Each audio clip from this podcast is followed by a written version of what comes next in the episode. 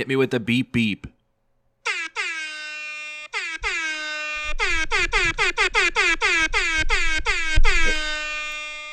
Dave, is that what you think that noise is? Like, if you had to write down an air horn without saying air horn, would you write down beep beep? No, I'd probably write down meow. How do you how would you write down meow? Um, I don't know. I haven't thought about it. Hasn't had to do it yet. M U schwa H. That's more like Morning. moi. Mwah? Mwah? Moi. Morning. Welcome to Don't Feed the Artist. I'm Hagen. I'm Dave. I'm Adam. And I'm Jackson. This week, we're doing a deep dive of Aberdeen, Washington, or as most people think, Seattle, Washington's Nirvana. Um, we just, I'm going to go ahead and get this off the, uh, you know, off in the front because I know there are probably people who are listening to this like, oh shit, they're doing Nirvana. Yes, we are doing all three of their albums. No, Incesticide is not one of their albums. I will fight anyone about that. And then um, there's just like there's no way uh, we can capture everything in this episode. We're hoping to kind of stick with uh, you know a bit of the historical stuff of it, and then get really just talk about the music. That's kind of the idea of this. So uh, if we didn't mention your favorite Kurt Cobain or Dave Grohl story, that's because it didn't happen and it sucks. So you're welcome. Good lord. Off to a great start.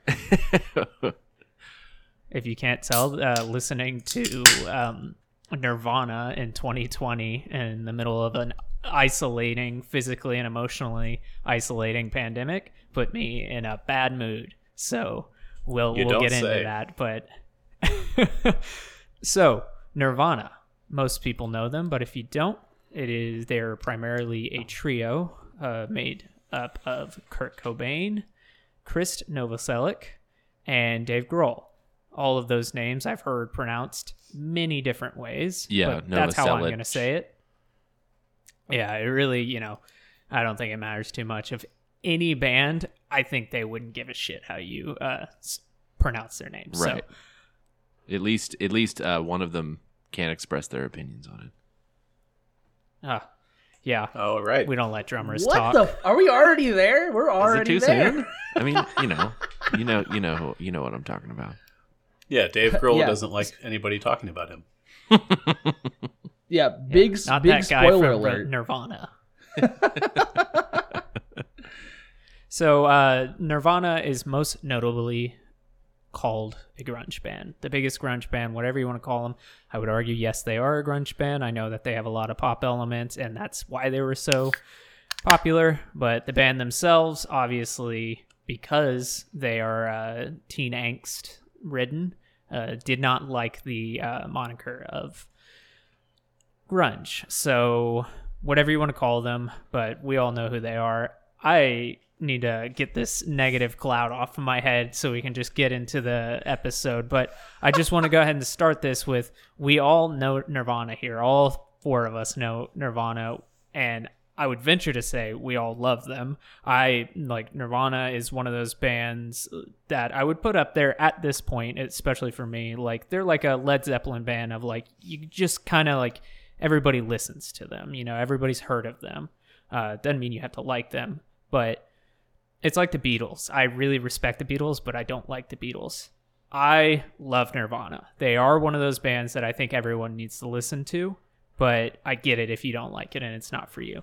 But this is one of those instances where uh, I really I, I love Nirvana, and we'll get into the details of the albums and what we really think of them. But you know, I I think it they're fucking amazing, at you know, the very least. Yeah, I, I would agree. I would agree with that sentiment. I think that it's important to. They're definitely a band that's important to listen to. Everybody, everybody's heard them already, but they're important to dive deep into their discography. Um, it's it's something that you should respect uh, musically. I will say, from my perspective, I wasn't like I didn't I didn't get super into Nirvana until I got super into Dave Grohl and the Foo Fighters, which is unfortunate uh, on some level. But I would say that uh, I mean I don't know from my again from my perspective, I didn't really I still didn't really like Nirvana that much even after I got into them. I was like, oh yeah, this is good, but I just want to listen to Foo Fighters. Like I like I want to listen to Dave Grohl do stuff, but it's not my favorite. You know. Yeah, they were formed uh, two years before I was born. So I mean, I didn't really have, I didn't uh, have a super big connection to them when I was at that stage of my life. But pretty quickly after you know getting out of my boy band phase and getting into you know heavier stuff, Nirvana was right there. Especially the Unplugged in New York. I think that was the first thing I heard from them. Yeah, I think Nirvana is one of those bands that everybody knows and has heard probably most of their stuff, at least the stuff that was singles and all that. It's for me, it's never like been a band I just go back and listen to all the time, but they're important for I think everybody to have heard because it's clear where their influence and legacy goes. It's been fun to see my fian my fiance is like she's not a musician and she's you know because we're we're together she gets a lot of influence of music from me and uh, I think last year sometime we started listening to Nirvana again, and she was like, "I can't believe I, I missed this." Like, and she, so I'm watching her like discover uh, the deep cuts. Yeah, I had a kind of similar experience with my partner this week, and I was listening to stuff, and she was like, "Oh shit, I forgot how good Bleach is," or "Wow, yeah, no, In Utero is like that's the album," and I was just like, I was so proud. I was like, "Yes, yes, these are good things to say." Um, a, a couple pieces of housekeeping before we move on into the actual records. The years that Nirvana was active were um, 1987 to 1994. Seven And years. That yeah, and then I would also like to just from the top. I'll just discuss all, or I just want to name all the past drummers. So if there's any kind of asshole who's like super into like, oh yeah, Nirvana had so many drummers, and you just got to mention them all. I'm just gonna go ahead and say them all uh, up until Dave Grohl. So you got Aaron Burckhard, Dale Crover, Dave Foster, and Chad Channing, and then you have Dave Grohl. So I just want to go ahead and mention all those names off the top, but primarily we're going to be talking about three of those people and like barely talking about the fourth one. Um, so uh, if that is all good with you guys, I say we just go ahead and we get into the first album, Bleach in 1989.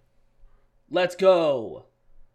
This album is the first and only uh, album that came out on Sub Pop Records, which is now this. I think this album is really the reason why everybody uh, still talks about Sub Pop, and like, and I don't mean that in a bad way. I just think there's a lot of people who idolize Sub Pop because they discovered Nirvana or they put out Nirvana's first album, and this is um their this was and still is Sub Pop's best selling album by a long shot and it doesn't seem like that's going to change anytime soon But that's ever. really it's really important to note that that didn't happen initially.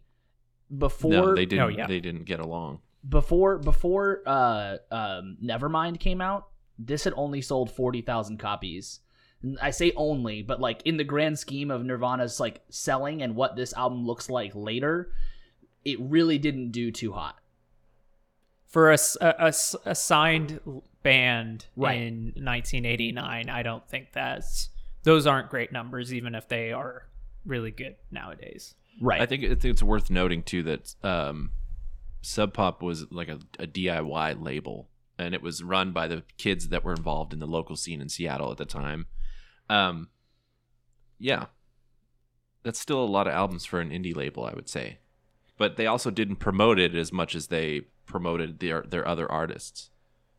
and i think there were a lot of uh, discussions or uh, things that i saw that uh, sub pop they delayed like releasing it or things like that because they had to you know put together the money to actually distribute it that that kind of stuff. So really the sub pop we know nowadays it was not what it was at that time. And also what this album created was and the label hates this name and so does anyone on the record label all that kind of stuff. Uh, the sub pop sound is something like this. And i would argue it's still to this day. Um, if you don't know the band bully and you like nirvana you would love the band bully they're super similar in sound and guess what they're on sub pop Um, and that's not a dig at all, but the sub pop sound is definitely a thing. Um, I really did. You guys see how this um, this record was named? No, I was actually trying to. I was hoping I would come across that. I figured that would be a trivia question.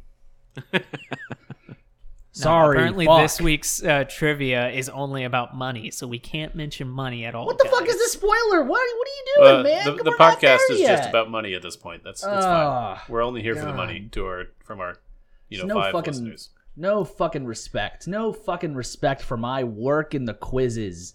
Just I can give it get away. no respect. Go back to what you were saying about the names, Jesus.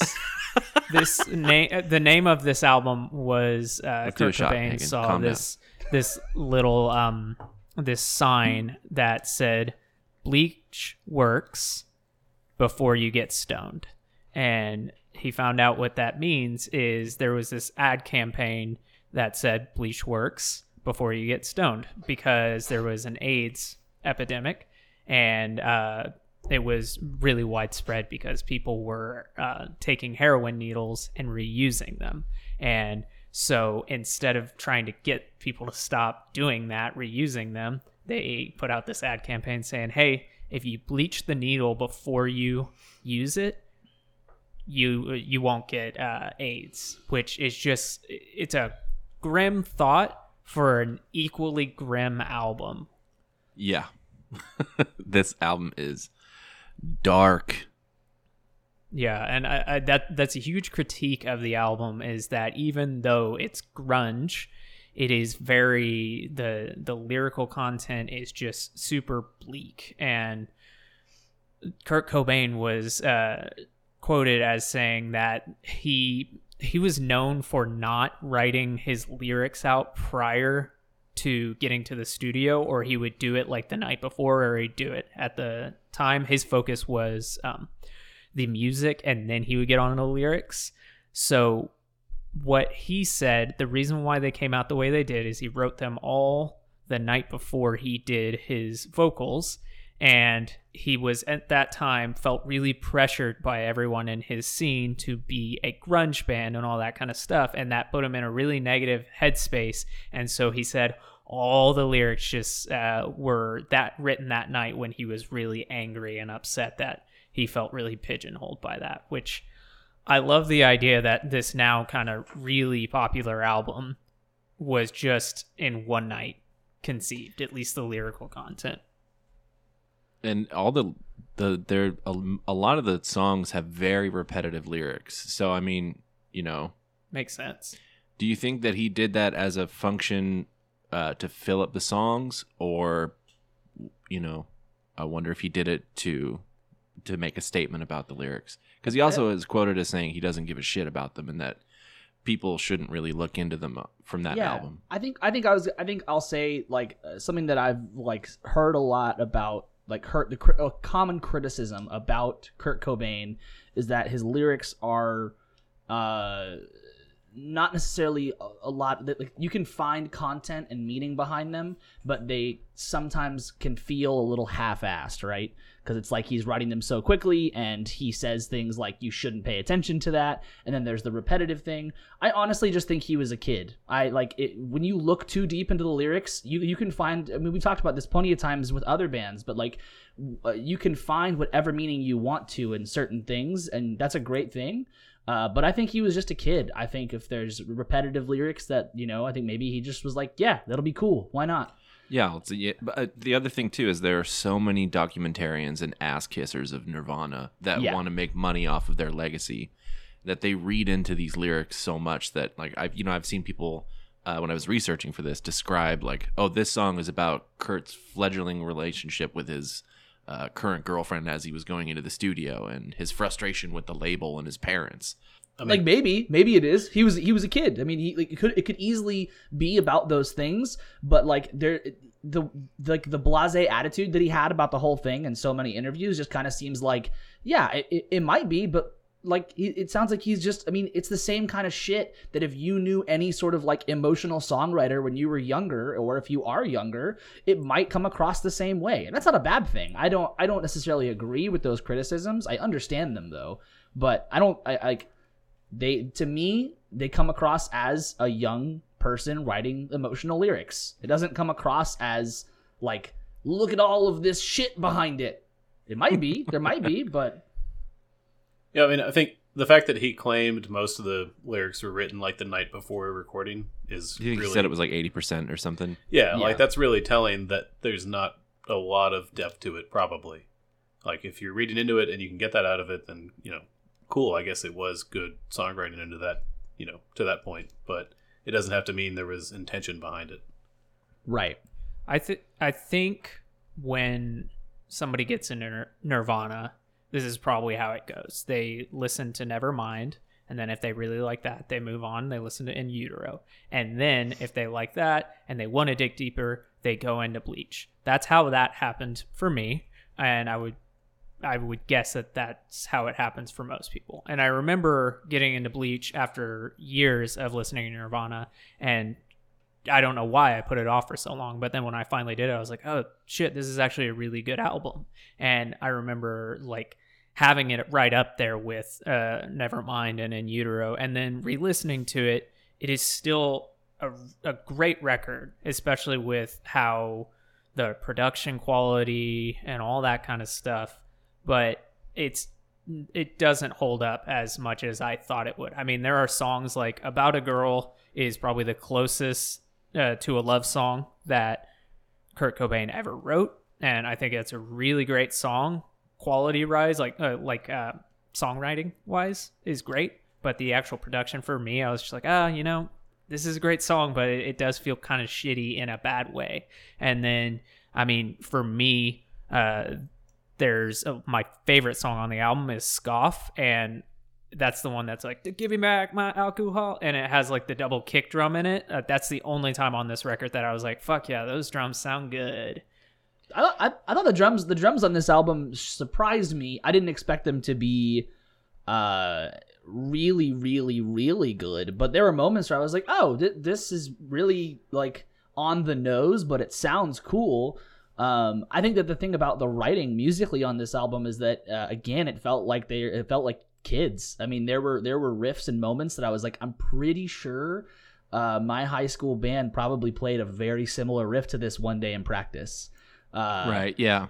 it, you know, it, and that's again, it's not a bad thing, but it's just like, oh, it's so because it and, and, and like the production was good, but it's it still was like, I feel that this this feels familiar to me. This like it feels like I'm being taken back to like 16 year old me in a room with my friends jamming for the first time. well i wonder how that like if that would still be happening if it weren't for nirvana. Like if high school riffs in the 80s like in 1980 sounded like this or did they sound like really shitty rush covers? That kind of stuff. So i wonder how much of this kind of you know seeped into our high school riff itch because i completely agree with you. And i i did want to ask you guys how you how the three of you felt about the drums on this record and the reason why i asked that is because all of y'all are big dave grohl fans and as What? we all know this is a pre-grohl album it's mostly chad channing on the drums um, I think there's another drummer on a song or two. Yeah, but Dale Chad Dale Channing. Crover uh, of the Melvins played drums on Floyd the Barber, Paper Cuts, and Downer. But yeah, the it was- rest were it- Chad Channing. it was from three previous sessions and Yeah. they like tried to re-record it with chad but it just ended up working where they kept it and just remixed it with dale Yeah, I mean, I think you know it's still uh, when they were inducted into the Rock and Roll Hall of Fame. Dave Grohl thanked Chad Channing for the for the influence of how to play. You know, not necessarily how to play going forward in the band, but like giving him ideas on what to play. I think when they play these songs live with Dave Grohl, he pretty much plays the same stuff. yeah because So i think I don't know. I think it's good. I think the thing is, is that like when Dave Grohl eventually joins the band and he plays, it, it it's fitting. But I think that uh, what makes it so powerful is that Dave Grohl is a powerful and uh, just individual drummer. Not necessarily, yes, his parts are individual, but there's something about the force behind what he plays. There's something about the energy and the way that he plays it So I do think that Chad Channing did a good job on this album, and I do think that he set up Dave Grohl really nicely to take it home. I think the double pedal sounds really out of place. It yeah, but but it's but it's all it it also is uh um again young kids, you know, they're they're jamming and they're like, you know, how could I make this heavier? And double pedal, I, I mean, it's it's been a it, it's been a thing in music for you know since like the early 1900s, but it you know putting it in context of rock music wasn't still wasn't a popular thing at this time. It had been done, but it wasn't like you know it you know there's the handful of bands that did it.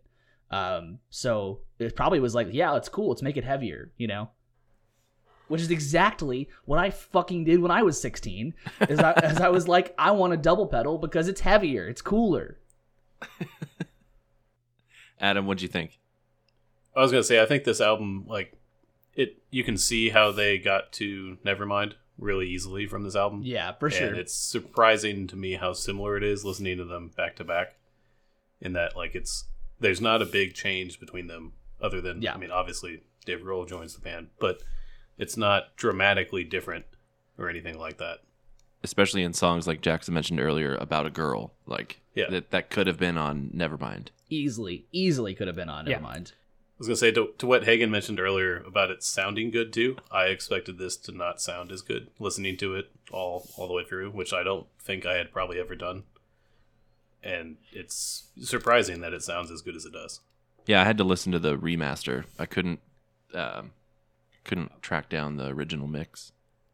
I have my CD of the original mix somewhere, but I wasn't going to try and fucking find that. But there was also one note that I have here is that the song Negative Creep, which is a pretty good song, um, it the the song ends with a fade out where Cobain is repeating the lyrics Johnny's little girl ain't a girl no more, which m- leads me to think that the band had no clue how to get out of the song and they just probably did that for a while and then just kind of were like uh, and it dissolved or it just stopped. And that becomes uh, you know when you hear stories of them in the studio um, that was something they did is they did jam a lot even though they were very much you know in the punk roots. And th- they really saw themselves as a punk band and that's why they resisted calling themselves grunge but uh, most people don't think of punk groups as jamming but they were really known for being able to just jam and really like just riff on it. And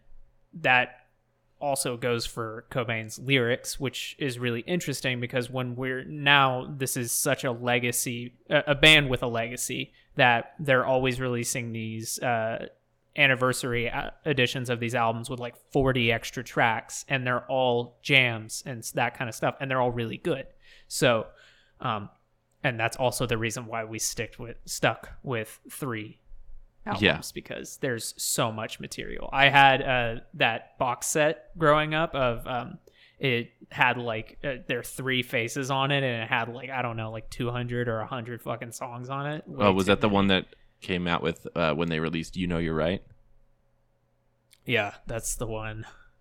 No, wait, no, I don't think it was that one because that one was really recent because that was steeped in controversy, which I guess we'll talk about another time. Um, so overall, I think this is a really good album, but as I said, I think it's probably not where you want to start with Nirvana. But if you're super into Nirvana and for some reason haven't listened to this, I mean, I don't know why. So just go listen to it. There's great tracks on it. Uh, Love Buzz was the single off the album, and that's uh, you know a cover which I didn't know when I first heard it, and I was like, wow, No, this song neither. really stands out. And uh, I think the reason why it stood out is with such a young band like this, they didn't have to worry too much about the writing portion. They were just like, okay, how do we make this our own? So I think it kind of stood out for that reason. I go back and forth with that song. Sometimes I'm like, it's I'm so annoyed by that stupid bass line, and then other times I'm just like, I really enjoy this song. But I, I will say that this was my first time listening the full way through the album from front to back, and uh, I I don't like it. I don't like the production. I don't like the sounds that they used. I think the I think a lot of the riffs were very surprising and they're great. I think Kurt's screaming throughout various points of the record is like kind of bone chilling. To be that young and have that kind of kind of voice, he's got a lot of just angst and anger on those vocal tracks. Uh, but I just can't stand the production. And it was uh, that's nothing against Jack Endino, the guy that produced it, but um, yeah, I can't stand it. yeah, and I think there are albums that have really low production quality. I would argue most of Elliott Smith's catalog has a really low production value, and it's amazing. It doesn't take anything away from his music at all. I do agree with Dave though in this instance that the production value does take it like if you were to give this song 5 stars and you start at 5 stars and then start taking away as you get through the record for the, you know, docking points style, I would say that that immediately docks off like at least 1 star. So yeah. yeah, uh, I'm with you there, Dave. I think a cool thing to mention is uh, in the lyrics to Paper Cuts, Kurt says the name of the band. He says Nirvana several times. I didn't know that. Me neither. Do you do that when you watch a television show or a movie and they say the name of the movie? Do you do you go, "Oh, that's cool." Is that I feel like it's not the same thing. No, you just yell roll credits. I feel like, yeah. and that's the aristocrats. yeah, no, I uh, feel like it's not the same thing, Hagen. I, I, I you know, that's fine. That's totally fine. That's you know, you Jerk. you do you do you boo. You do you. You think you think whatever and you that's want is why we're the Marvel's Avengers. It's- He said it. He said it. It's not the same thing. All right, are you guys ready for the money game? Because Jackson gave it away. Money! Yeah, get, can we call this the money shot? Yeah, yeah, sure. Why not? Yeah, yeah. That's perfect. This is the money shot. So, uh, um, I think I know Jackson and Dave know the answer to this one. I don't. I, Adam, did you did you say that you know the answer to this one already? No, I don't.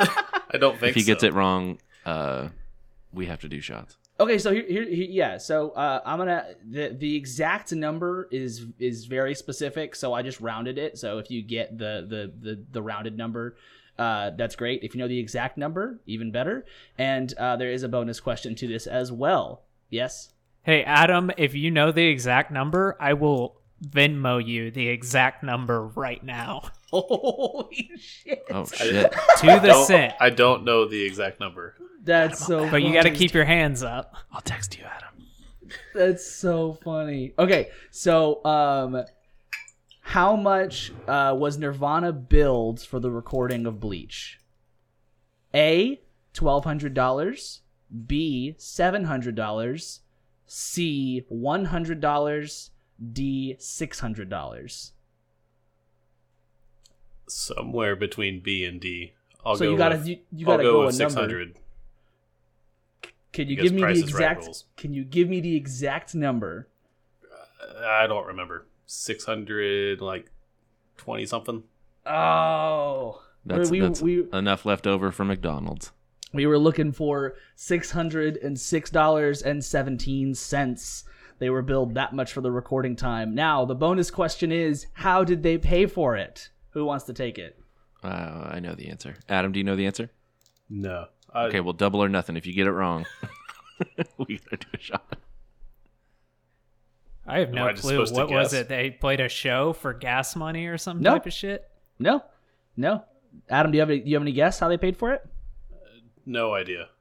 So uh, Jason Everman, who was briefly the second guitar player of the band, he uh, he also was like a fan of their demos. Okay, I didn't Uh, know this then. He I didn't paid realize that's for what it. I this question did know meant. this. He paid for it because he had a job. He had a job, and they didn't have jobs. And he liked their uh, demo, right? he liked that the demo, yeah, That was, that it, was the- basically. Well, he liked the demo, and he did play with them for a little bit as a second guitar player. Um, but but then but yeah, he liked them, and he had a job, so he paid for it. He's actually on the album cover. Yeah, but not on not on the album.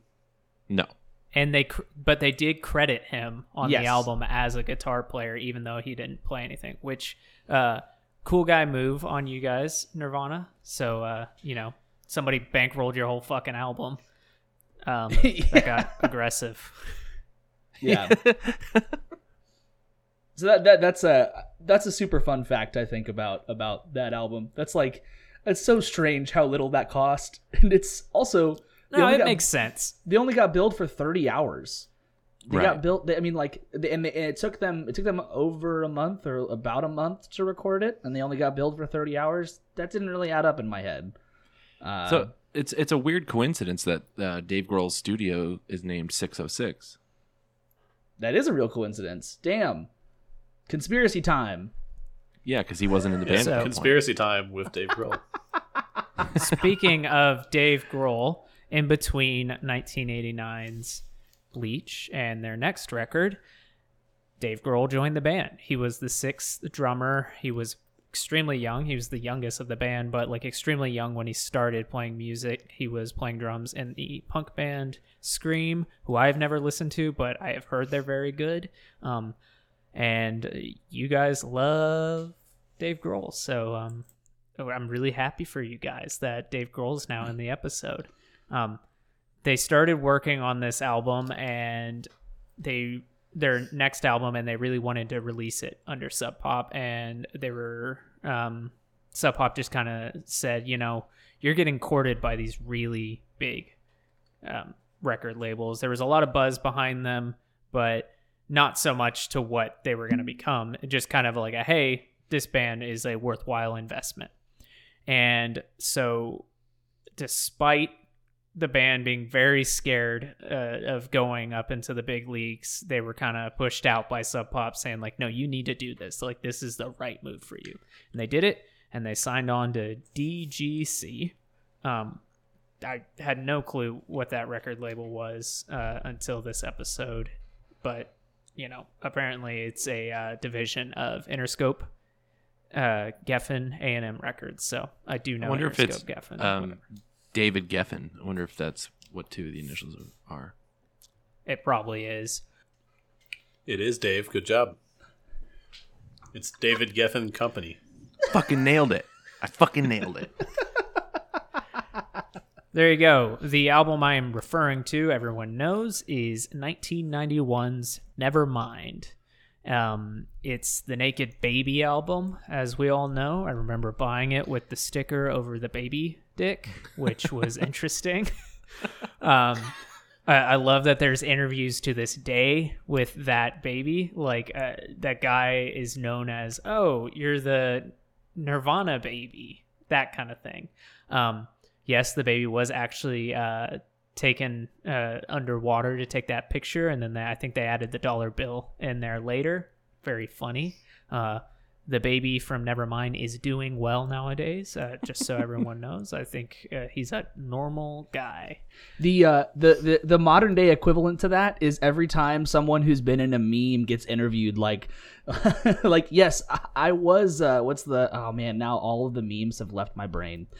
Oh well. That like old man, the cringing old man Yeah, face, yeah. like that's some like Austrian or German guy who uh he's done TED Talks of like positivity and all that kind of stuff. It's crazy. He's spun a whole career from that. Yeah. Um we all know Nevermind. It's really I don't want to go track for track on this. It's it's it's Nevermind, guys. They they got Butch Vig for it who um he was in the Well- band um Garbage. Um what's up, Hagen? Well, uh, a really important thing is so this album came out in September of '91, and by January of '92, it was number one on the charts, approximately selling 300,000 copies a week, and it kicked Michael Jackson off the number one slot. Those are that. uh, When, whenever I heard that, I was just I was blown away. I mean, like of course, of course, Nevermind did well, but it's insane to think about the fact that when it did well, it kicked Michael Jackson off the number one spot. and he was mad for two reasons. One, that it kicked him out of the number one spot, and two, that the band stole his idea of having a naked baby on the on his album. The only reason I'm not going to edit that out is Michael Jackson is probably not a great dude. So, So, another- you're off on a technicality. Dave. yes. Another uh, another like weird, just real quick, like tangential thing from uh, another band during that time is that um, uh, it's about Nevermind too. But when when Nirvana was like doing really well from Nevermind, they got a fax from Metallica that said, "We really dig Nirvana. Nevermind is the best album of the year. Let's get together soon." Metallica. P.S. Lars hates the band. Lars hates uh, Nirvana. Fucking Lars. He's you so- can't like, change my mind on Lars. I've already flipped on him. It's okay. Nice I don't- try, I don't- I but don't it's not going to to- work. I don't It's need just- to change your mind. That that is just the funniest fucking thing. That like the imagine the other three members like God. Nevermind's a great album. Lars is just like I don't like it. I don't like Nirvana. This No, no, he, he could like the album, but he just hates the people. yeah. Okay. Okay. Yeah. So Nevermind is arguably the band's most polished record, and I want to I, want to put that on the shelf for just a moment, but I do want to discuss that. But what I found particularly amazing about this album is how it mainly consists only of the core elements, and what I mean by that is drums, bass, guitar, and vocals. There are hardly any intricate layering. There's not a lot of pianos. There are a couple string arrangements, but they're very sparing. That kind of stuff is there. But and the way I see it is this is like truly a testament to the songwriting. The quality is it's it's such top shelf stuff, uh, and it sh- it brought like really heavy music to the masses, um, and really captures teen angst at the time. I would say I would say that like the songwriting is insanely important there, but also the players and the way that they because I mean you can't you can have a really good song that doesn't need two guitar players, but you have to have the right guitar player and bass player and drummer to play that and get away with it, right? Right. I mean, it's like as a not to toot our own horns as moniker, but as a trio, like how many situations could you imagine? Like, could you imagine uh, like another bass player, for example, in moniker? Could they get away with the same thing that Dave does as a bass player, right? I mean, it's like it's it, it you have to have the right people to make those kinds of sounds happen. No, I absolutely could not imagine another bass player in our band. We only have one bass player. Only, Only ever had one. has one. ever been there. Never had another one. Don't go look at the the credits on the album. Holy fuck! I didn't say shit. I didn't say shit. You can now. Uh uh We said it all for you. the the songs on this record are just so steeped in pop culture nowadays it's really hard to listen in a vacuum. I tried really hard. I listened to this maybe two or three times uh, this week trying to just remove myself from the situation and just be like all right this isn't smells like teen spirit. This is not the song i hear at the texas state fair every year. This is not that. But i couldn't do it.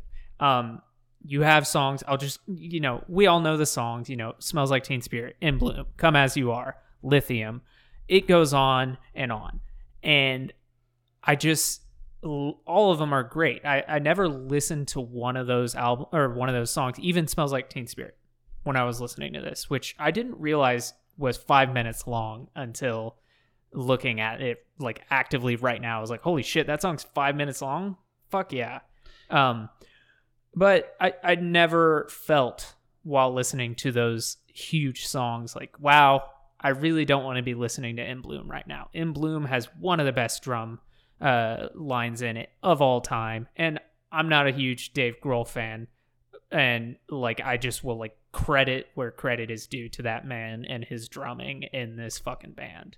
Um, I mean, how do you guys feel about the mega hits on the album? Because there are songs on here that I, would argue almost every song on here is a mega hit, but there are songs on here that I love, uh, like Breed and Territorial Pissings, which aren't the huge songs, but uh, it contains probably one of my favorite lyrics of all time, which is just because you're paranoid don't mean they're not after you. I think that's a super cool line, and I remember as a kid just like humming that to myself and thinking like, man, that's so badass. Uh, the fuck yeah. That And- sounds like a sounds like it could be a Thom Yorke lyric. Oh yeah, exactly. Um, but what do you guys feel about like those mega hits, like the smell like Teen Spirits and stuff like that?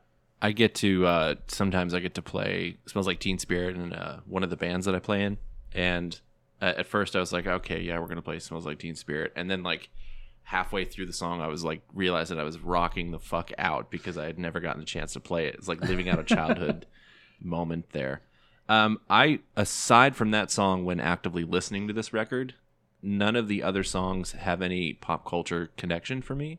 It's purely just from being a kid and listening to it and it really especially now having you know gone to school for music and been playing music for quite a while i've grown even more uh, to to respect the musicianship on this album, especially you know Dave Grohl's drumming, of course, but just the the interesting chord progressions that Kurt comes up with that's different. Like I feel like uh, on Bleach, he was doing a lot of riff riff based things, but in this on this album, of course, there are some really great riffs, but it's the chord progressions for me that are really interesting. And I don't know, I it's of course it's my favorite Nirvana record. Dave, Dave, what do you think just in general about about Chris Novoselic? I think he's a really creative bass player. I would say that he's underrated. Yeah. Um, he's got some really interesting choices that he makes.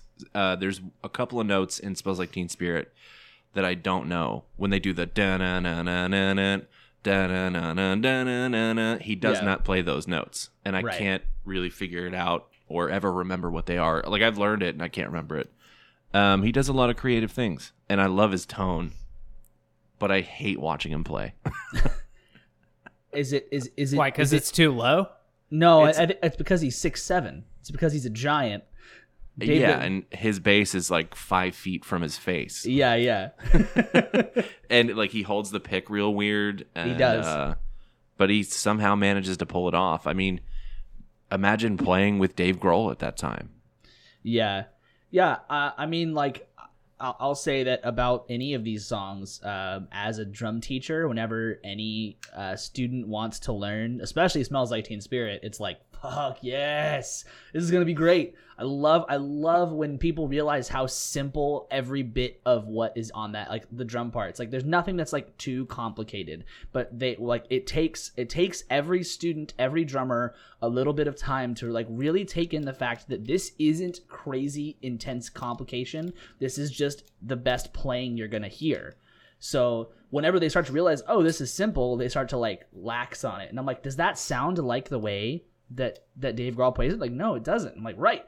Hit harder, you know, get into it because that's what Butch Vig talks about. Is like the moment that that he heard Dave Grohl play that intro, there was something that just lit up with him. It's like Right. there's just yeah. there's just something there. Chris said within two minutes they knew that he was the guy for the band.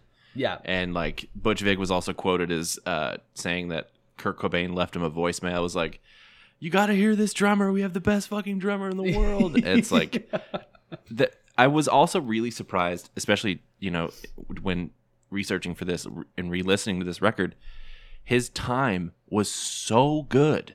Oh yeah, big time. Like there's some stuff on uh, with uh, Queens where there's one song in particular I can't remember the name of it right now, but it's, it's not super solid, and I I like that in some senses, but I can't remember which track it is on this record. There's one part where he's playing hi hat and he's just going, and I was like, I asked myself, is that programmed?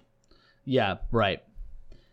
Yeah, it's he, he has a he has like such a such a really good uh energy about him. So even if he is out of time, it's like okay, that's out of time. But like if he, if he's like rushing or anything, which he tends to do, it's like okay, that's fine. But on this, I don't feel anything weird.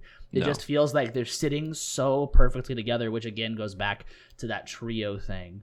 Um, so yeah, I, I I I do also really want us to make sure we talk about Butch Vig because I you know talking about the songwriting and the players is is one thing, but Butch Vig I think made this album uh, infinitely better. I think that he made those songs. He made he made some calls that just made it better every single time he said something, which is insane. Yeah, his production work on this album earned him the nickname the Nevermind Man, which Yeah. I don't think he would have minded or does mind. And also, if you're curious where they recorded this, it was at the infamous Sound City Studios. And yes, that is the studios that um, Dave Grohl did the documentary Sound City, which is an incredible documentary. So, you know, there is a bit of history there. Um, what do you what do you guys think about the going from Bleach, which is this like really just like lackluster production value, to this Nevermind, which is easily their most polished record? I mean, it's it's really obvious somebody handed them a bunch of money. Yeah, yeah, and I think it suits them really well. I, I really it, it this is uh, such a step forward, and I I would imagine that you know with Kurt's frustration on the first album, uh, that he was much happier in this setting. I think what did the, did they record there for two months or three months or something? Yeah, I, I I think so. I think the thing is, is that after the fact, Kurt Cobain is super upset and calls the the sound of this album "candy ass," and uh, it's like it's so it's so silly because it's it's like I get where you're coming from from like uh, some level because you want it to sound raw and like grunge and punk and whatever, but like it sound like it, doesn't matter if it sounds mainstream or radio friendly or whatever. I mean, like the songs are still the songs, and the production quality just helps. So there is one thing that when you're watching the interviews of Nirvana, just I mean, and there really aren't interviews before this uh, because this is what catapulted them. Um, this record. When you watch those interviews, it's easy to be like, "Wow, these guys are just like pissing and moaning about the the thing that made them huge and super successful. This thing that they arguably wanted."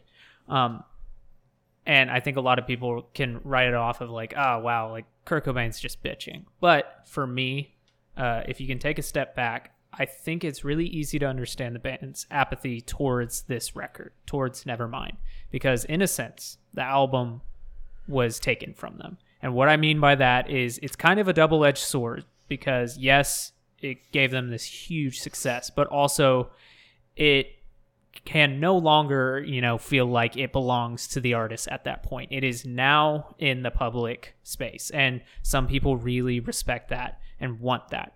But I don't think Nirvana was ready for that. And I don't think any of the players, you know, expected it to happen so quickly because it was released. And when the music video um, for Smells Like Teen Spirit got huge on MTV, it was the the the record was no longer theirs and i think that's where that apathy and all of them complaining about the record and how it sounds i think that's where it came from. They weren't prepared for it and yeah. I I I understand the complaints on some level because I mean it, it, it but I, I I do think that there's a level of it that's just like I don't know, get over it. But then again, they're kids, so I mean, like they're still they're still so young. I mean, it, I, I can't imagine being in their position in any level, you know. Um, so I, I, I, I can look at it and I can say all day, like, don't call, like, how dare you call this candy ass when it just sounds so good and everything about this is great. But then at the same time, like, I can't put myself in his, in, in any of their shoes. I can't. There's no way. Um, I can't even begin to try to understand how they were feeling uh, being kids from this underground, you know, grunge punk scene, and suddenly having this insane mainstream success. You know, they're they're they're they're driving to their their their tour their tour gigs still in like a shitty van with a U-Haul behind them. They're they're they're they're still in this mindset playing smaller club gigs when they can play bigger. You know, they're still doing the same things, but suddenly everything else is bigger for them. Right, and there's this that that great story of Dave Grohl talking about how they wanted uh they wanted to get a new drum set, but the label wouldn't give them the money for it because they weren't making a lot of money while they were on tour. So Dave Grohl was told Kurt Cobain like, "Hey, I want at the end of the set, I want you to just thrash the shit out of my drum set. Let's force the label to buy me a new one."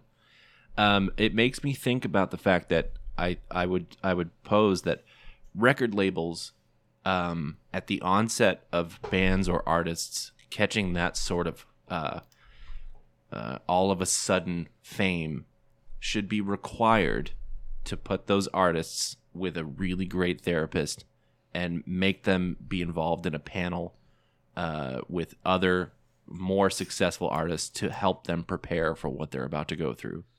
Yeah. Yeah, there was a great interview that Michael Stipe did after Kurt Cobain died and Michael Stipe is the singer of REM, who Kurt apparently idolized, and he came out and said, you know, nobody, no matter who you are, nobody is prepared to be famous. It doesn't matter if it's what you've wanted your whole life. It doesn't matter if it happened overnight or gradually, but no one's prepared for that. And, you know, you either just kind of are able to live within it and find your own little pocket of reality, or you start fabricating your own reality and say, okay, I am this big thing that they say I am. And then you either can live in that, but as soon as it's gone, it's like rug pulled out from under you. So, you know, it, it's not just Nirvana who dealt with this. It seems it's everyone, and the people who seem like they've really handled it well, like the you know the the actors, your Keanu Reeves that people think you can really relate to is like, wow, they're so grounded. It's just like, no, I I think all of them are grappling with this. Uh, Yeah. it's it's a crazy. It's impossible not thing. to. I think Kurt Yeah. was quoted as saying, like, you know, when, when enough people tell you you're a god, you start to believe it. Do we know at this point uh, where his heroin abuse is at? Oh, it's it's get it's getting Is it full fledged? it's getting kicked off. It's getting it's getting going. Um, which we'll we'll get- we'll get into that later. Yeah, I do want to say that my favorite song on the record, and it's not because it's not one of the huge hits, is the arguably closing track, Something in the Way. I think Oh, that yeah. track is just pinnacle of songwriting. It is beautiful. It is quite possibly a perfect song in my eyes. And it's just, we'll get into it another day, but just talking about like, if you know the story behind the lyrics of that and just like, the performance it's almost like he's whispering it is just like it's kind of it's heartbreaking and listening to this was just like it put me in like a bad headspace this this week just thinking about all that stuff he recorded it laying down on a couch with like uh, I think the acoustic he was playing only had like four or five strings, and he basically was whispering. Butch Vig talks about how he had to put a microphone like close to his face, and I don't know if they mic'd the guitar at all. So the recording, i think it was out of tune and Yeah, it was the, out of tune. the cellist who came in was like wait what the fuck is this like and had to like either detune or play the notes slightly off which wow fuck you for making any session musician have to figure that out That's so, so, and I, funny. I think my favorite song is uh, in- for that similar reason is Polly, but I love in particular when he says uh, when he says Polly says when it's just him and his voice and bass, and then he goes into the verse. I I just can't help but wonder if that was a mistake, or you know he says Polly said, and then the actual lyric is Polly says when he comes in. I wonder if he was like, yeah, just leave that in there. yeah, I think they did. I mean, th- they seem like that kind of band. And my favorite song from the band, which we'll get into in the next album, has one of those moments in there, and I'll Yeah. talk about it. But yeah, Dave, it's now your chan t- time to shine here, um, because Nirvana's success with Nirva- with Nevermind uh, is often seen as the nail in the coffin for hair metal.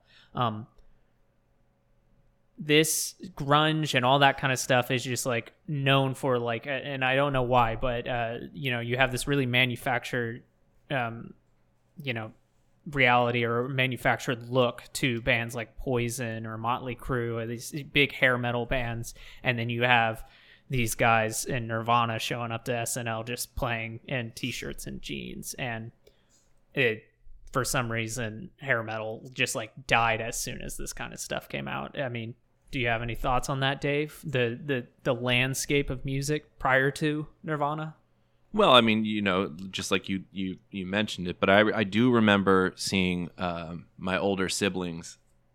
Uh, I have memories and uh, photo albums of their style changing, and so there are pictures of like birthday parties where the year before everyone's wearing like, um, you know, neon colored t-shirts and things like that and then the next year everybody's wearing flannel and and they're starting to grow out their hair very long um, it's interesting to note as well that I think the Black album came out the same year that this, either the Yeah, next lars year. hated it That's why, and I think that's why Lars was pissed.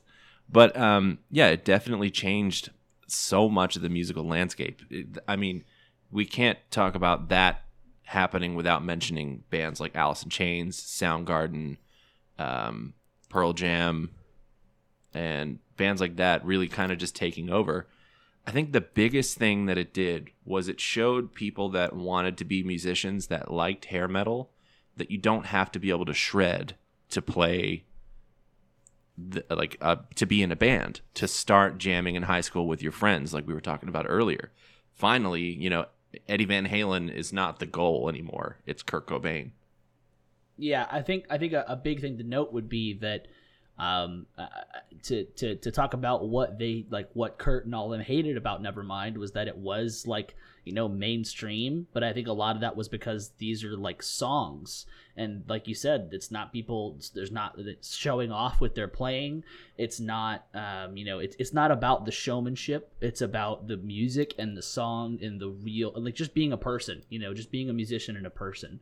So uh, I think it, it becomes less about the shtick and more about just being genuine. And and yeah, there is that whole level where like you see the like the fashion change and you see uh, like attitudes change and you suddenly see like they talked about uh, suddenly they like you know all the jocks who hated them in high school are at their shows and stuff like that. But I mean, I, I really think it comes down to the fact that these are just songs, and you could you can equate that to like you in the worst level you could say like oh you know fuck pop music and fuck like the simplicity of that sort of thing because like a lot of people have that kind of attitude but i think this is a great thing i think it's a great thing to just have you know a chord progression and lyrics that are great and we don't need to worry about all the other shit that goes into it i mean it's cool to have it but it's not necessary and i think that this was a proving point to that with rock Yeah, I mean, you can really hear the emotion. I think that was the thing. Is the it that's that's why it connected with the youth of that time. Is the the angst and the way that Kurt his vocal tracks are, and you know the music video for "Smells Like Teen Spirit" is like these kids in an auditorium with like cheerleaders and uh, their cheerleading outfits have like the what's that logo on it, um, like an anarchist logo or something like that, and they're all like dancing along to the song. The janitor's flailing the broom, and the lights are going crazy. It's like moths to a flame. These kids want to be in that lifestyle. yeah yeah So, Adam, I don't think you've said a single word about this album. Do you have any big thoughts, some big atomic bombs you've been waiting to drop? Not not really. Although I do think it's interesting. Dave uh, mentioned his favorite song. That's also my favorite song off of here. Oh, we're twins. I think it's interesting that every song on this album could have been a single and could have been a bigger song, and it's just kind of strange that a lot of these are kind of forgotten since they weren't the single or didn't have a music video. But everything on this album's great, and Yeah. it. I think it's an accomplishment that the added money producing this album and recording it doesn't uh, like make it feel like it's a you know cash grab kind of thing. It doesn't feel manufactured. It feels genuine, like we were talking about. And that's I don't know. That's an accomplishment on its own. I will say, looking at the track list, whenever before I started listening to it for this, um, I, I looked at it and I was like, oh, here are the songs I think I'm not going to like. The last third of the album, uh, I was like, those are all going to be snoozers. So, like, Lounge Act, Stay Away, and On a Plane. Because, like, in my head, I was like, I can't remember other than the I'm on a plane. I was like, I couldn't remember anything about those songs. And then I listened to them, I was like, oh shit, these songs are just as good as those other songs. So like there's not a low point on this record. The, the I think the worst song is their hidden track, uh the uh last song, uh Endless Nameless, which is just like a jam and it's a noise jam. But if you're into noise music, it's pretty good too. So I, I really yeah, no. Ten out of ten would do again. There were um there were some songs on Bleach that weren't that didn't make the cut. I think there were three songs. Uh, do we know how many songs they recorded for Nevermind, or was this? I wonder if it was just these are the songs. No, I, I I bet they recorded more than that because of all the extra shit that's come out after the fact. But I mean, I don't know though. I mean, there were like B sides. This was in that time frame whenever you released a single, there was a B side. So like um the song Aneurysm, which is one of their like fan favorites, that was that was a B side to Smells Like Teen Spirit. So I, I can only assume that that came out the same time. I would assume there's a good amount of them because there've been a bunch of like anniversary releases and stuff that have come out with other songs that maybe were B sides, but also some of them sound like, or look at least from the you know titles, they have like rehearsal in them in the name, so it could be a song that got cut. Yeah, it looks like there's a ton. If you want to have a really cool experience uh, with the recording process of this album, Butch Vig did a whole breakdown for people who are listening. I'm sure you guys have all seen it, where he like pulls up the vocal tracks and pulls up the guitar tracks from several of these songs. He, there at one point he he plays uh something in the way with just strings and Kurt's voice, and Oh, it's yeah. amazing. And he talks about he shows how how good Kurt was at doubling his vocals. okay. And uh, Okay. Do you know about this? The doubling vocals thing? This is great. This is Butch Vig at his finest. This is why Butch Vig is amazing. he made Cobain double track his vocals to make this to make the song sound like fuller. Uh, and also so the label didn't have to like spend extra money to like get like a quote unquote lo-fi sound. Uh, Cobain didn't want to do that because he thought that that would make it look like it, like they were losing like indie and punk credibility, which I didn't fully get. So apparently, basically this goes for anything on the album, but Butch Vig to get Cobain to do the double track would just say John Lennon did it, and Kurt Cobain would do it. Butch Vig is the man. He is so good. I read that and I was like, God, that's fucking genius. That's that that's that's how you fucking produce a little like a, a kid who just wants to do things his way. Is like, oh, you idolize John Lennon. John Lennon did that. Even if it's a lie, just go for it. next time, Jackson. Next time we're in the studio with Moniker, I'm gonna go. Thom Yorke did it. Claudio did that. Okay, I Claudio, was gonna Cla- say. Claudio did that. Well, I mean, that's interesting that uh, so the band picked him to be the producer, and then the Yeah, they label waited wanted to for him. replace him with someone else. Like, can you imagine how different everything would be if they had gotten away with that?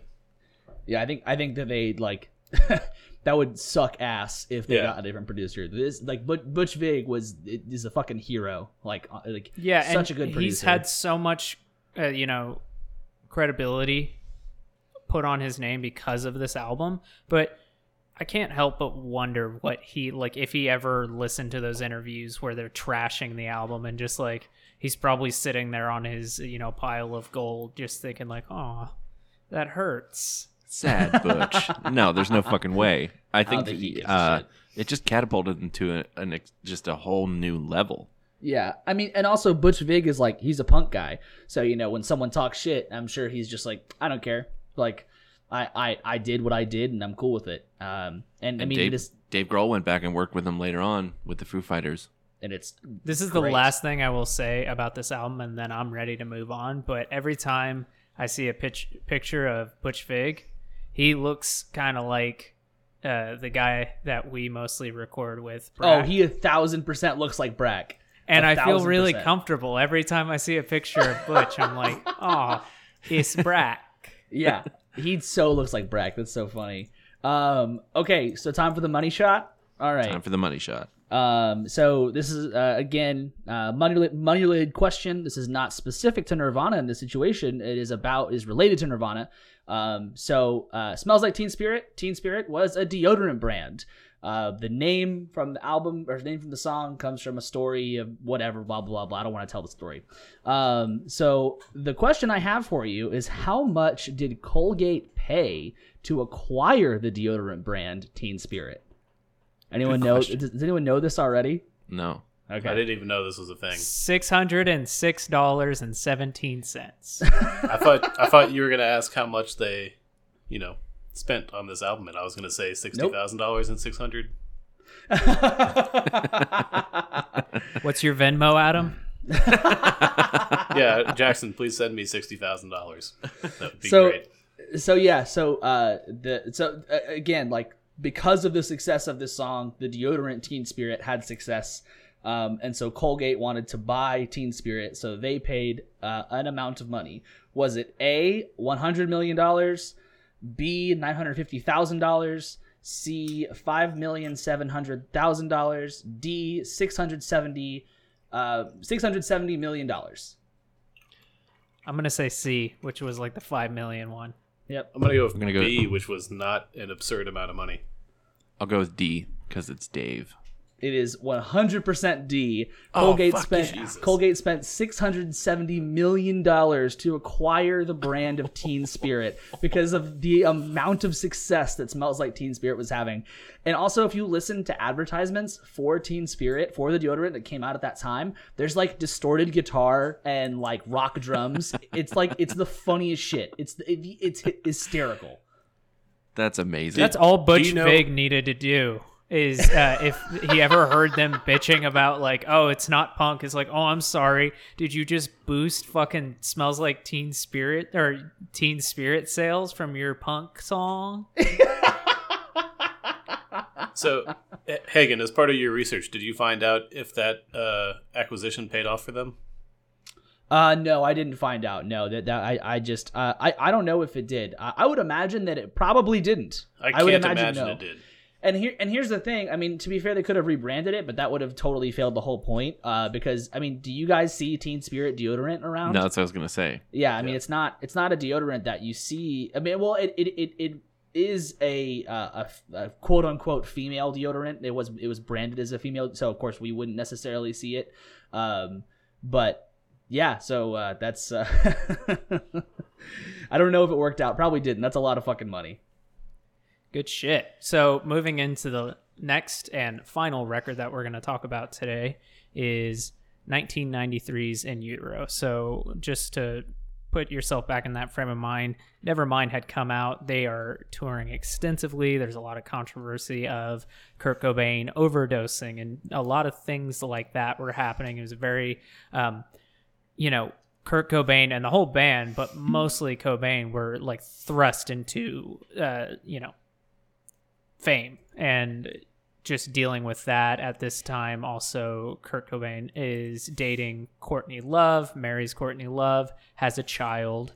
Um, the band is grappling with the fame in the sense of like, hey, you know, we really don't like that we're getting fame for this thing, all that kind of stuff. So, all that that I just mentioned really leads to In Utero, their third and final album at the time. Can we can we So also real I- quick mention his overdosing? So again, he was he he was getting really deep into heroin, and uh, do you guys know why he was taking heroin? Uh, was it for? Was it the like- stomach pain? Yeah, it was, the for stomach. stomach pain. He was taking heroin because he had stomach pains. I mean, like, what the fuck? There's other things you can do for that. Uh, but that was that, that's what he said in interviews. Also, mind you, he said that in public.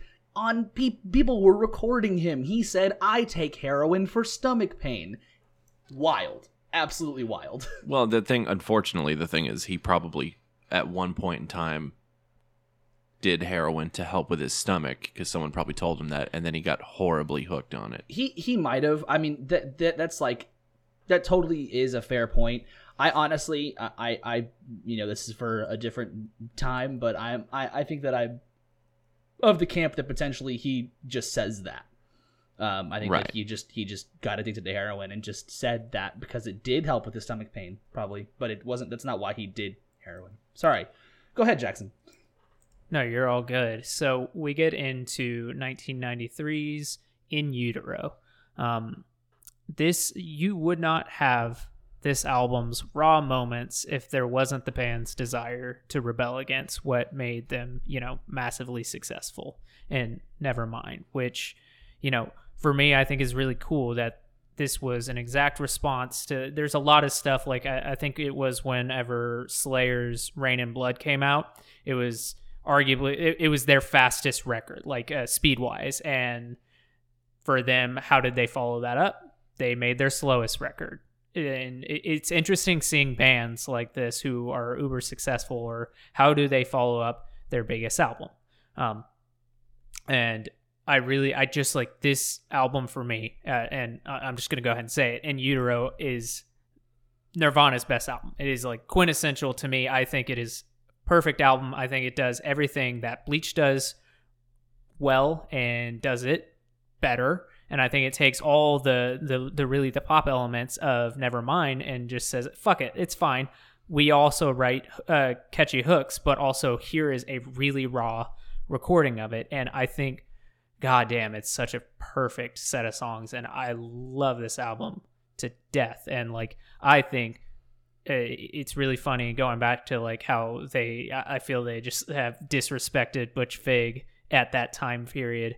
Their response was to get Steve Albini, who was known as being this you know underground producer and producing all these you know really heavy uh you know rough around the edges records at the time. So that was kind of their uh, approach to the record, and I think it's really worth noting uh, the way Steve Albini approach approaches recording is he'll set up basically all these mics inside the room, and I know that sounds like you're like, well, what, don't they already do that? But it was very much the way he did it was hey we're going to capture the band playing. We're not trying to like hey let's put this uh, perfectly here. It was very much of like hey in this room uh, we're going to get some reverb from the vocals and the cymbals probably around this corner of the room so we're going to set up a mic there that kind of stuff which i think is super cool and i think it really comes through on this album because it is polished but it is not nearly as polished as nevermind was. I'm gonna go ahead and be uh, a little controversial here and say that I got pretty bored halfway through this album. And I don't really know. I could, you know, it could have been a mood thing. It could have been totally a mood thing where it just wasn't working out for me. Um, I don't know what happened. I took my headphones off halfway through and I was like, I'm taking a break. I can't do this right now. Uh, and I, I think that before I really like say I don't like this album, I will say that uh, the drum sounds on this album are perfect, unbelievably perfect. Every time I hear a kick hit, I'm just like, oh, oh it's so like rounded, and because like because it, it, it is it is so it does perfect a lot of what Bleach was doing. And every time I hear a bass drum hit in Bleach, I thought like, ah, this sounds like again, it sounds like a young kid, you know, recording for the first time. But I, I don't know the drum kits that were being used in either either situation, but I know Dave Grohl, and I know that whatever they were using in that space was the perfect kick drum, and the sound that was coming out of it was unbelievably perfect.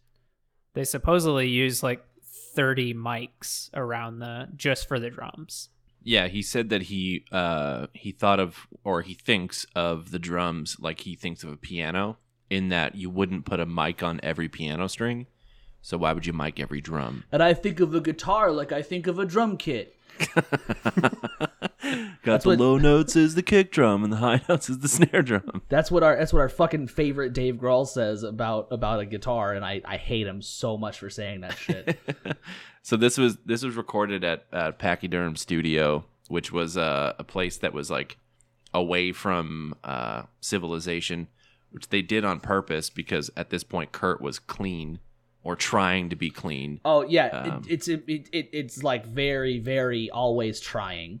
That's not Yeah. you know it's not a bad thing, but it's always trying. Well, the the purpose of it was to have uh, lodging on, right next to the studio, so they didn't have to get buses anywhere or you know travel to the studio every day, and uh, so that Kurt wouldn't have time to be influenced by the local drug dealers that he knew to get back into doing the stuff that he was doing.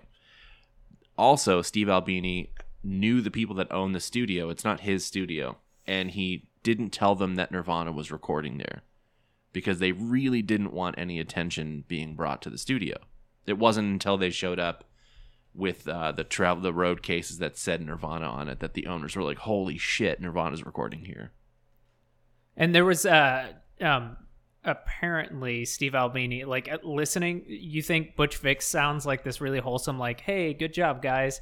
Uh Steve Albini was like the exact opposite like listening to him he even shit talked uh the production on Nevermind and he sounds like such an asshole uh when you hear him talk about things but he even said stuff like oh I took he takes the mentality and especially for this session he took the mentality of no one I will not talk to anyone but the band. So even if somebody were calling me and all that kind of stuff like needing to get a hold of me, I would not talk to them if they were not in the band. Only the band could talk and for that reason they he was like effectively able to shut out any uh, interference from the label or anything like that and he convinced the band to pay for all the production costs with the band's money because he said, "Hey, if you do this, we'll be able to really uh, steer clear of them being able to say, "Hey, well, we're paying for this album. You need to do this." And apparently, it worked out well for them.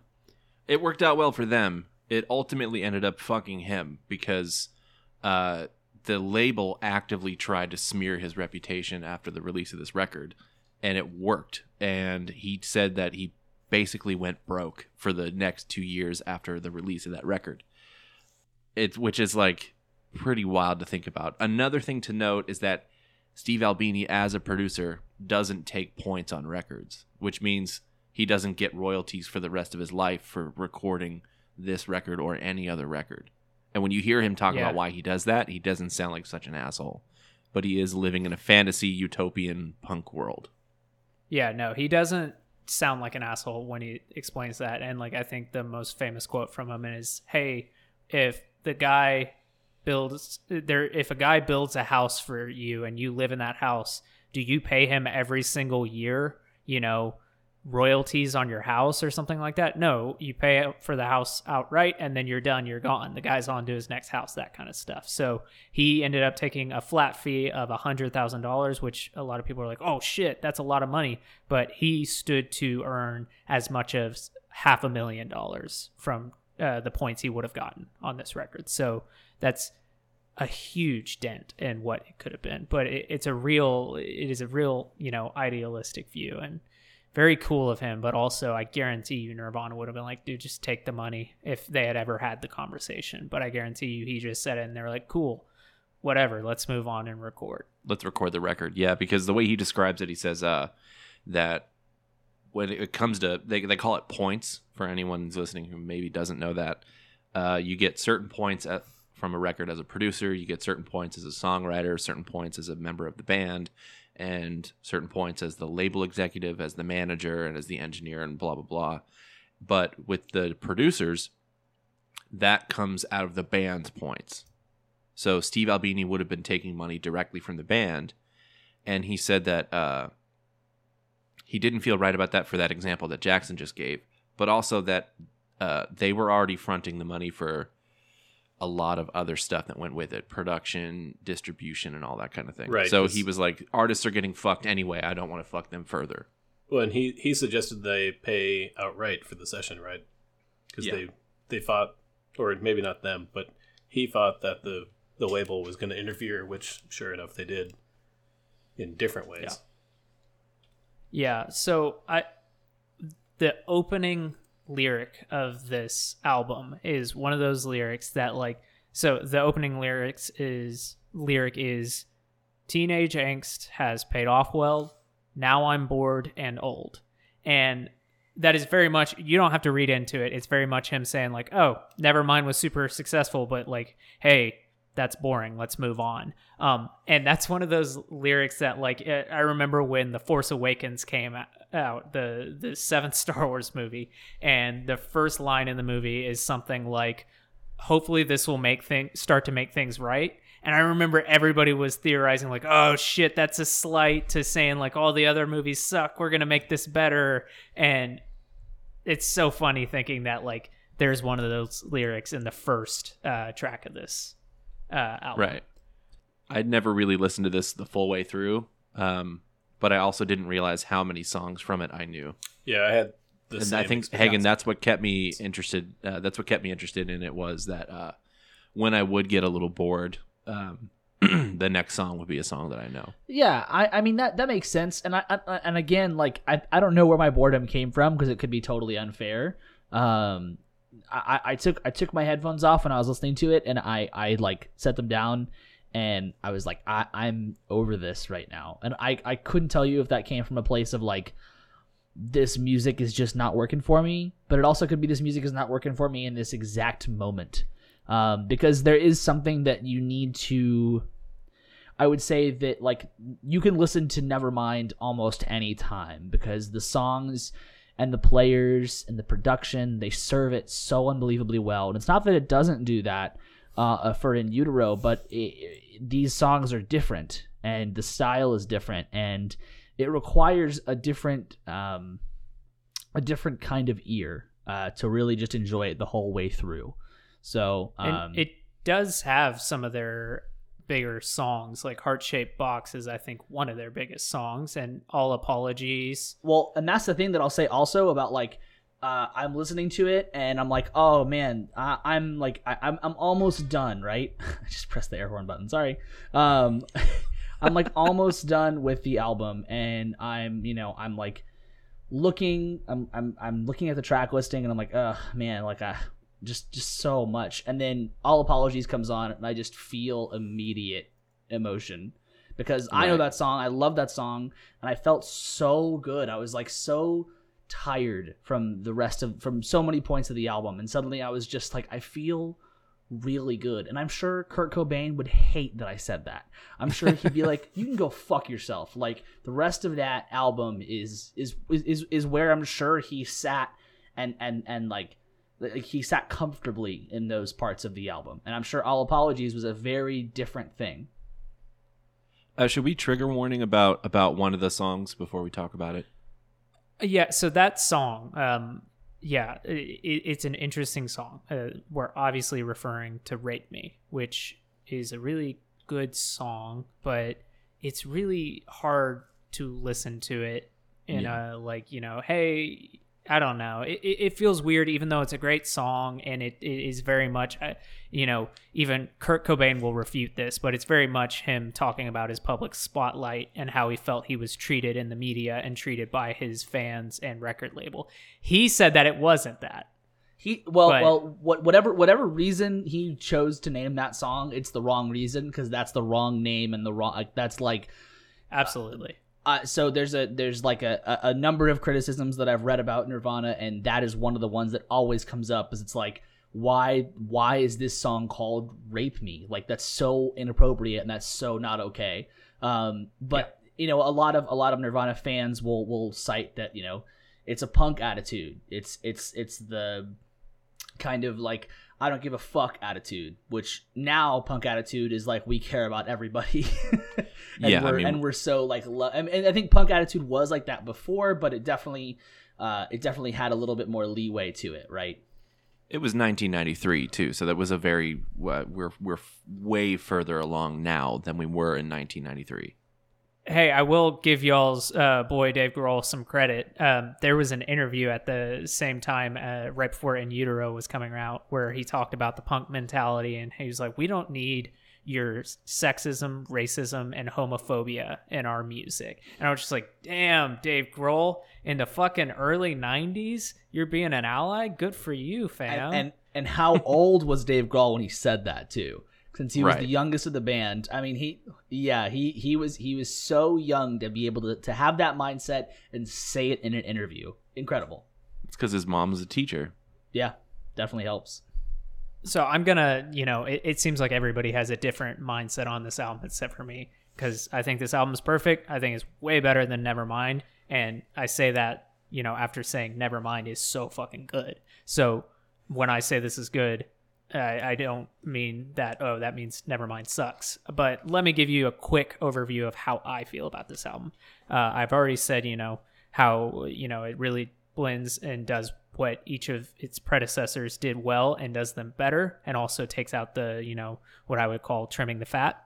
Um, but all you need to do is listen to the first two tracks of the album and you'll get a really good sense of what this album is. Because serve the servants is what i said. It's an immediately it's kind of like a slam track to like oh fuck y'all for making me feel this way and here's how i've felt this year um, or these past couple years. And it's really polished. It has a it has really catchy hooks and it is not as aggressive as you would expect a nirvana song to come out as it has you know the really poignant lyrics like uh, i tried hard to have a father but instead i had a dad um, that is it hits in a really different way that's really just like heart-wrenching a lot of the stuff on this album is. I didn't really get that long. Uh, it was just talking about he had a really strained relationship with his dad, and basically he said that it, you know he tried having a relationship with him, but he never did. Uh, it was just kind of he was very an auxiliary component in his life, and then the next lyric is uh, I don't I just want you to know I don't hate you anymore. Um, and he basically said in interviews like I don't hate my dad anymore. I don't want to have a relationship with him, but you know, I just want him to know like, you know, I really wanted to have a relationship with you and I'm past that at this point. So, uh, I don't know. Everything about Kurt Cobain's life is really, you know, kind of heart-wrenching. Um, Yeah. and uh, we'll discuss that later.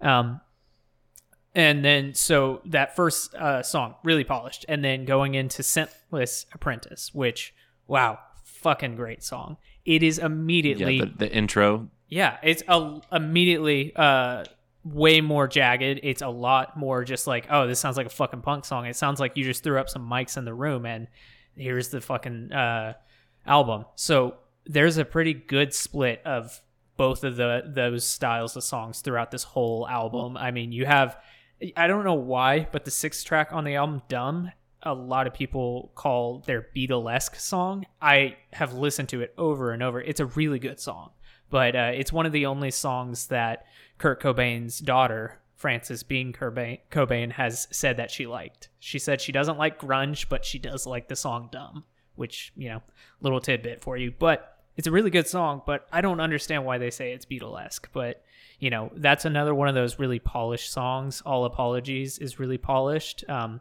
then you have my favorite Nirvana song ever is Milk It, which is just this like heavy borderline noise track. It is so fucking good and is I just like and I I don't think most people would agree with me on this, but I think it is so good. Um, and if you're looking your to get favorite outside of Nirvana song?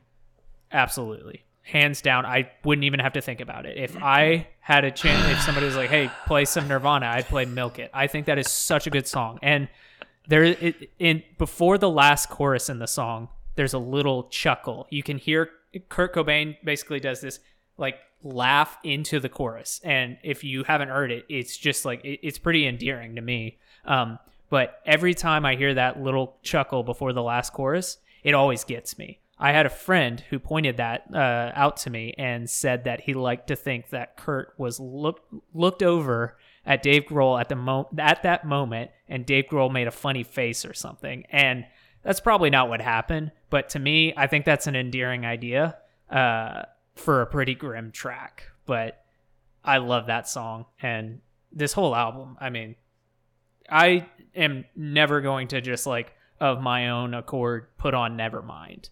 It's just too steeped in pop culture for me, even though the songs are great. I'll never skip In Bloom. I'll never skip those songs, but I'm never going to put it on. Um, I would actively put on In Utero any day. I think this is a perfect album. I, I think it's amazing. It's unfortunate that pop culture has ruined your relationship with such a great album. Yeah, that's that's that's exactly what I was thinking. Like like, uh, that's that's so annoying. Uh, I, I I wish it was different because never mind. it Wow, I'm being positive over here, and I feel like I'm getting shit on. Well, no, I mean, we're we're No, being positive. no. But look, Yeah, you want to you want me to shit on you? You you sound like a fucking hipster right now. That's really what we're we're dancing around. You can't listen to Yeah. Nevermind because it's too steeped in pop culture, but you love In Utero because it's not like that. And your favorite song on this album is a song I don't remember. Uh, yeah, it's a fucking noise track. That's shitting on you. What I did say was I'm sad that pop culture ruined your relationship with such a great album. I'm gonna be quiet for the rest of the album or for the rest of the episode because I know sometimes I can come off that way, but this is like I- these are my genuine emotions. I used to You- cover of Pennyroyal Tea with Moniker before either of you fuckers were in the band. You uh, And- Do, hey, let's let's pick Wait, it up. does- let's cover it. Does that mean you, had another clarified. basis? no, thank you. Ah, in utero sucks. you clarified you clarified before I don't know if it was at the beginning, but you clarified at some point that I mean like the, the that it was that it was definitely I mean it's not that Nevermind you've said it multiple times not that Nevermind was a bad album I mean like I Yeah. don't I don't I don't think I think that we can easily obviously give you shit for saying that it's like hipster-ish quote unquote but I think the big thing is that you're you're 100% correct in saying that pop culture I'm not gonna say fucked, but it like it changed a lot of these songs. It put them in a different landscape. I mean, it's like you could hear a Nirvana song in an indie movie. I mean, that changes that changes things. I was Yeah. walking around the house cleaning some stuff, and I had my headphones in, and and and my fiance is like hanging up Christmas lights in the house, and I like sang a bit of one of the hits, and she was singing it for the next 20 minutes because that's how uh, that's how these songs are, and that's not a bad thing. I and one of the like most heartbreaking songs on that record, "Something in the Way," was in the most recent The Batman trailer. So if that just goes to show you how like handholdy that record is with like pop culture and stuff Yeah. nowadays, it, yeah, I you know. You guys called me the H word, and you guys that No, that no, no, stuff we didn't. We didn't. We didn't. We didn't. You, we, I- you, you, you, you, did, you gave us shit because you, you said you were giving. We said that you said that we were giving you shit. We, We weren't, weren't. giving you shit. We were trying to be nice, and then Yeah. you opened the floodgates, and Dave went off. And I'm so happy I didn't have to go off because I've been trying to be nice to you. So I backpedaled further. I'm not calling you the H word. He's done. He's over it. He's he's He out. has, he has, he has the most notes too. We're fucked. no, I, I I understand that sentiment. Thanks though, for and- joining us, everybody. Welcome to the Nirvana episode. uh, I do love the fact that they named a song "Radio Friendly Unit Shifter." I think love that's, that. That's great. Yeah, th- there were a- a lot of working titles for this record that they ended up not being able to use. Like, uh, they wanted to call it "I Hate Myself and Want to Die," which is not funny at all. Uh, knowing what happens to Kurt Cobain. I mean, some of that had to be trying to start something with the label, right? To some degree. Uh, yeah, I think I think that like uh both so like the fact that the fact that the, they wanted to name it that it, it- you're right isn't funny, but it's something that very unfortunately everybody uses as either a point to say that he did want to kill himself or a point to say like no he was a kid making jokes he didn't want to like because like you know you look at a lot of his lyrics and they're kind of like like i don't know they feel hammy at times He's 27. Exactly. No, exactly. I'm not no because I, I, like how, like how many times have I said they're kids, right? Yeah. They're fucking kids. He's a kid. It's insane. Three albums, seven years. yeah. That's his life. They also thought about calling the album "Verse Chorus Verse." I love that. No, I was gonna say for being the album that follows Nevermind, this album is really good, and it's made even more impressive just looking at how quickly these all came out. Like they continued to put out really great stuff, even with that success and having to go record in the middle of nowhere to kind of avoid the fame of it. They had they had some songs uh for Nevermind.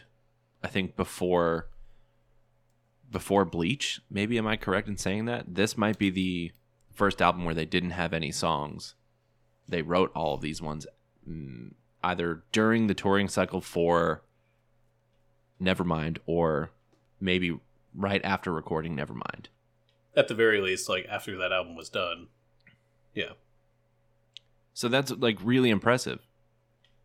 I think it gets really hazy. There's a lot of uh, instances, especially in the 90s and prior, where people associate artists as like, oh, you are coming out with a new album. You wrote all these uh, songs between, you know, the this your prior release and now. Um, but uh, and a lot of bands got away with that and said that they did, especially now at t- in those times because you know Kurt Cobain is like he contradicts himself in every um, you know interview, whether or not that's on purpose. Uh, he says a lot of things like, "Oh, well."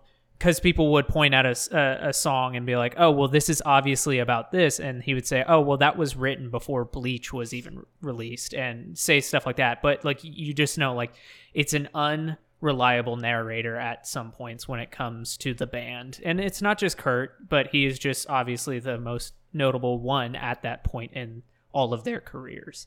Um, so and then like it, but like nowadays we know like there's a Radiohead song that was on their most recent album in 2016 called True Love Waits, which is like been a song that they have had written since the 90s and you know they have never shied away from saying like oh yeah we've worked on this song for decades that kind of stuff but I, I think it was very normalized this idea of like oh this artist wrote these songs at, between this time period. So I think that's a bit of a unhealthy expectation on, you know, your artists, but you know, is what it is.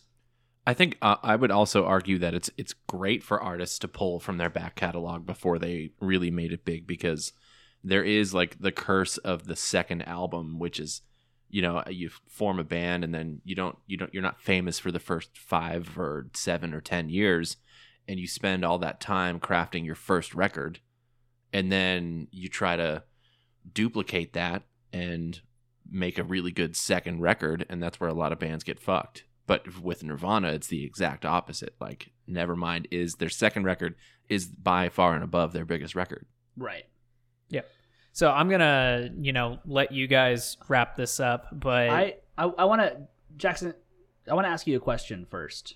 Can I ask you a question? Can I ask you a personal question that I was thinking about Go the for it. entire time that we were that I was listening to this? Uh, and if you don't want to answer it, that's fine. Um, but I, I I am very curious how much Kurt Cobain and the aesthetic and the music of Nirvana inspired you in your songwriting and your creation of Moniker.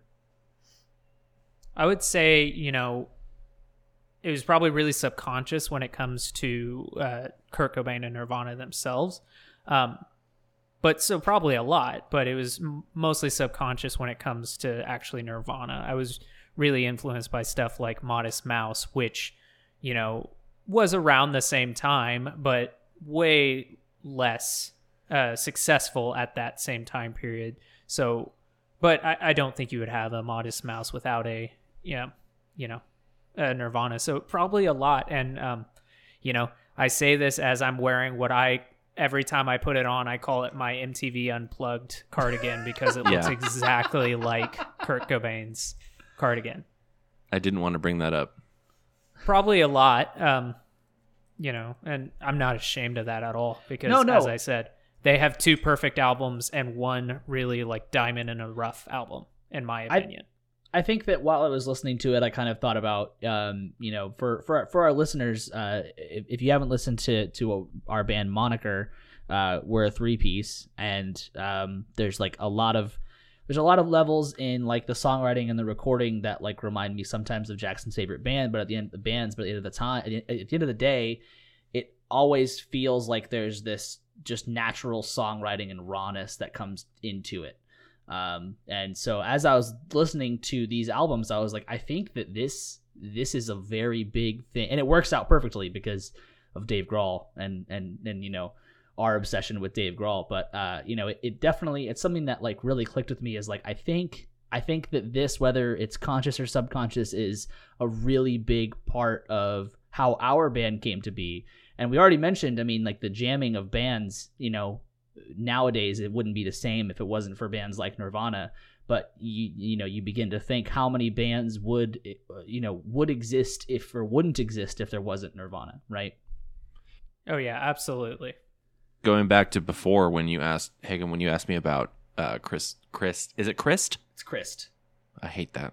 Krist's playing. So is Uh, that is that is that your answer to my question about how you feel about Chris playing? I hate his name. I hate his name, but he's a great bass player. no, um, when I, I I brought up the story of me being able to having the opportunity to play "Smells Like Teen Spirit," I did find myself trying to imitate, subconsciously trying to imitate his the way he uh, carries himself on stage, and I was like jumping up and down and like changed the way I was holding my pick, and it was totally like just childish of me, just being like, "This is so much fun! I get to finally like act like Krist."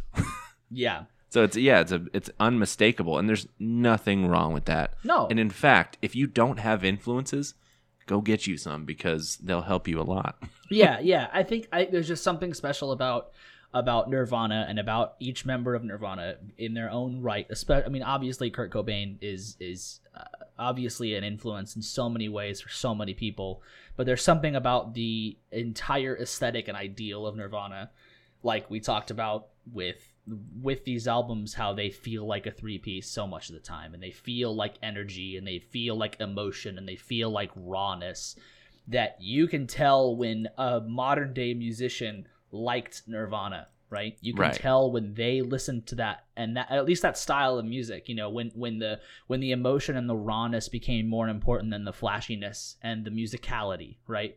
Um so yeah, I, I think that's a really that's a really important thing to note. Are you guys ready for the money shot, the final money shot? Before we do that, I have two quick things to bring up about uh, In Utero. Uh, Steve Albini said that Kurt mostly sang the entire album in one day. Like when he recorded it, he wanted it to be. Go ahead. Yeah, and he wouldn't let him double track his vocals in stark contrast to the previous record. He specifically would not let him double track. I bet. I But the- bet. I bet Kurt was like, "But John Lennon did it. But, but John Lennon, can I do it?" I'm gonna call Butch. Uh, but the other thing, the other thing, um, Steve Albini said was that Kurt always wanted to be playing an instrument while he was singing, and one of the things he brought to the studio was a rain stick. And when they were listening to the first playbacks of, the, of like early in the day of the vocals, uh, Kurt was like, "What's that sound?" And Steve Albini was like, "It's your fucking rain stick." so he, he was like, "All right, well, let me grab something else." He ended up recording his vocals while holding uh, a very broken acoustic guitar with less than the required amount of strings on it. And Steve Albini says if you listen close enough in some of those tracks, it's not double tracked uh, acoustic on purpose. It's just Kurt strumming along to the songs while he's singing. That's cool. But That's imagine pretty him cool. doing all those vocals in one day, like doing uh, um, Milk It, Tourette's, radio friendly unit shifter, and then all apologies, And while playing a rain stick. and while playing a Rainstick. It's crazy because I can't imagine him doing that because of the way that he sings and performs. It's not a bad thing. It's just like the way that he sings is it, it, it's not it, it's something that like I'm sure that he was one gen- genetically inclined for, which is a, a always an interesting point when you think about vocals. Like you know, you try to imagine someone doing uh, what what another singer does, and it's like, oh, that's impossible. It's like I bet they're just genetically inclined for it. I bet their vocal cords and whatever are just more ready. And the other thing is that I mean, like it just fit him. Ev- like every time you heard it, it was like, yep, sounds like him. Even if maybe he was like hoarse or something, you know? Yeah, and he does have a really um original Yeah, It's very unique. It's very very unique. Um. All right, money shot time. and this money shot's going to lead me into a little uh, a little spiel. Uh, so uh, this final question is uh, a little bit of a downer. At Kurt Cobain's worst, how much was he spending a day on heroin? Uh, a four hundred dollars, B twenty dollars, C one hundred dollars, D one thousand dollars. Uh, I'll say A. I don't know anything about heroin pricing, but I'm gonna go. With No, I C. mean, just uh, for the record, neither do I. I'm gonna say tree fitty. okay, I didn't know that was an option. Yeah, it, it, it's an op- it's only an option for Jackson though. Um, so uh, he spent a four hundred dollars at his worst, four hundred dollars a day on heroin. Some sources report that it's hundred dollars, um, but I mean it, the important thing to note is at his worst, he was spending four hundred dollars a day on heroin. Uh, Courtney Love was only spending twenty dollars a day on heroin. So there's that little juxtaposition. I wonder for how you. that happened. I like this idea of being, you know, going to your local drug dealer, support your local businesses, everyone, and uh, them handing you like a little, like a little cardboard uh, piece of paper that just says like black tar, and it just has right next to it uh, market value, like at like a nice sushi place. Yeah, it's So, uh, it's- um, go ahead. I was gonna wrap us up, so you say. um so uh we're gonna we're, we're trying something out a little bit new for uh next week. We're gonna uh do something that's uh i guess i guess we're we're right now kind of calling it like music stories. So um next week we're going to uh talk about the life and death of kurt cobain uh much less about the music and more about the details of his life and what led to his death and we will propose both sides of the concept of if he committed suicide eh, or if uh, he was killed. Um, so it's going to be interesting. Um, we really appreciate all of you who are going to listen and bear with us. And uh, it, I'm excited. Personally, I'm very excited. This is uh, this is something that I'm very interested in, and uh, I'm excited to to watch documentaries again, read books again, and uh, I will be, whether or not I believe it or not, I think I will be arguing for the side that he was murdered. I think that's what I'm on. Well, that that's enough of a uh, tease for next week, and we'll let you decide that, Hagen, before then. But uh, I am not going to let us wrap this up in a traditional way uh, because I don't want to hear everyone's favorite album after how I was treated. Um, Oh, Uh, how come there's no international? wait, wait, Jackson hold on, hold on, Day? wait, wait, You wait, know what hold I'm on. saying? Jackson, I, want, I, I, I actually have been thinking about this for a couple weeks now, and this is the perfect opportunity for me to formally apologize for how mean I've been to you in the past like month and a half of episodes. And I thought about this. What is up? You're Go not ahead. the first person to do this, by the way, this week. You are not the first person to formally apologize to me. God. And I was just like, man, what Well, is up with everyone? 2020 it's is holidays. fucking everyone up. It's well, It's, it's, the the holidays. Everybody feels, Sure, feels bad it's- right it- now for treating you like shit all year. I think I think uh, we, we we had we had like some episodes where I was pretty harsh, and we I think received some feedback about that, and I think I received some feedback about that, and uh, I I I thought about it, and uh, you know I think that I I you deserve an apology from me, um, so On air. on air on We'll see. air. If, I, you know, we'll see how I feel about this apology when I edit this tomorrow, because we'll see if it makes the cut. I appreciate the the apology, and just because Hagen's apologizing uh, does not mean I'm going to stop being positive or trying to be positive. I don't think that's up to me to decide whether or not I'm positive.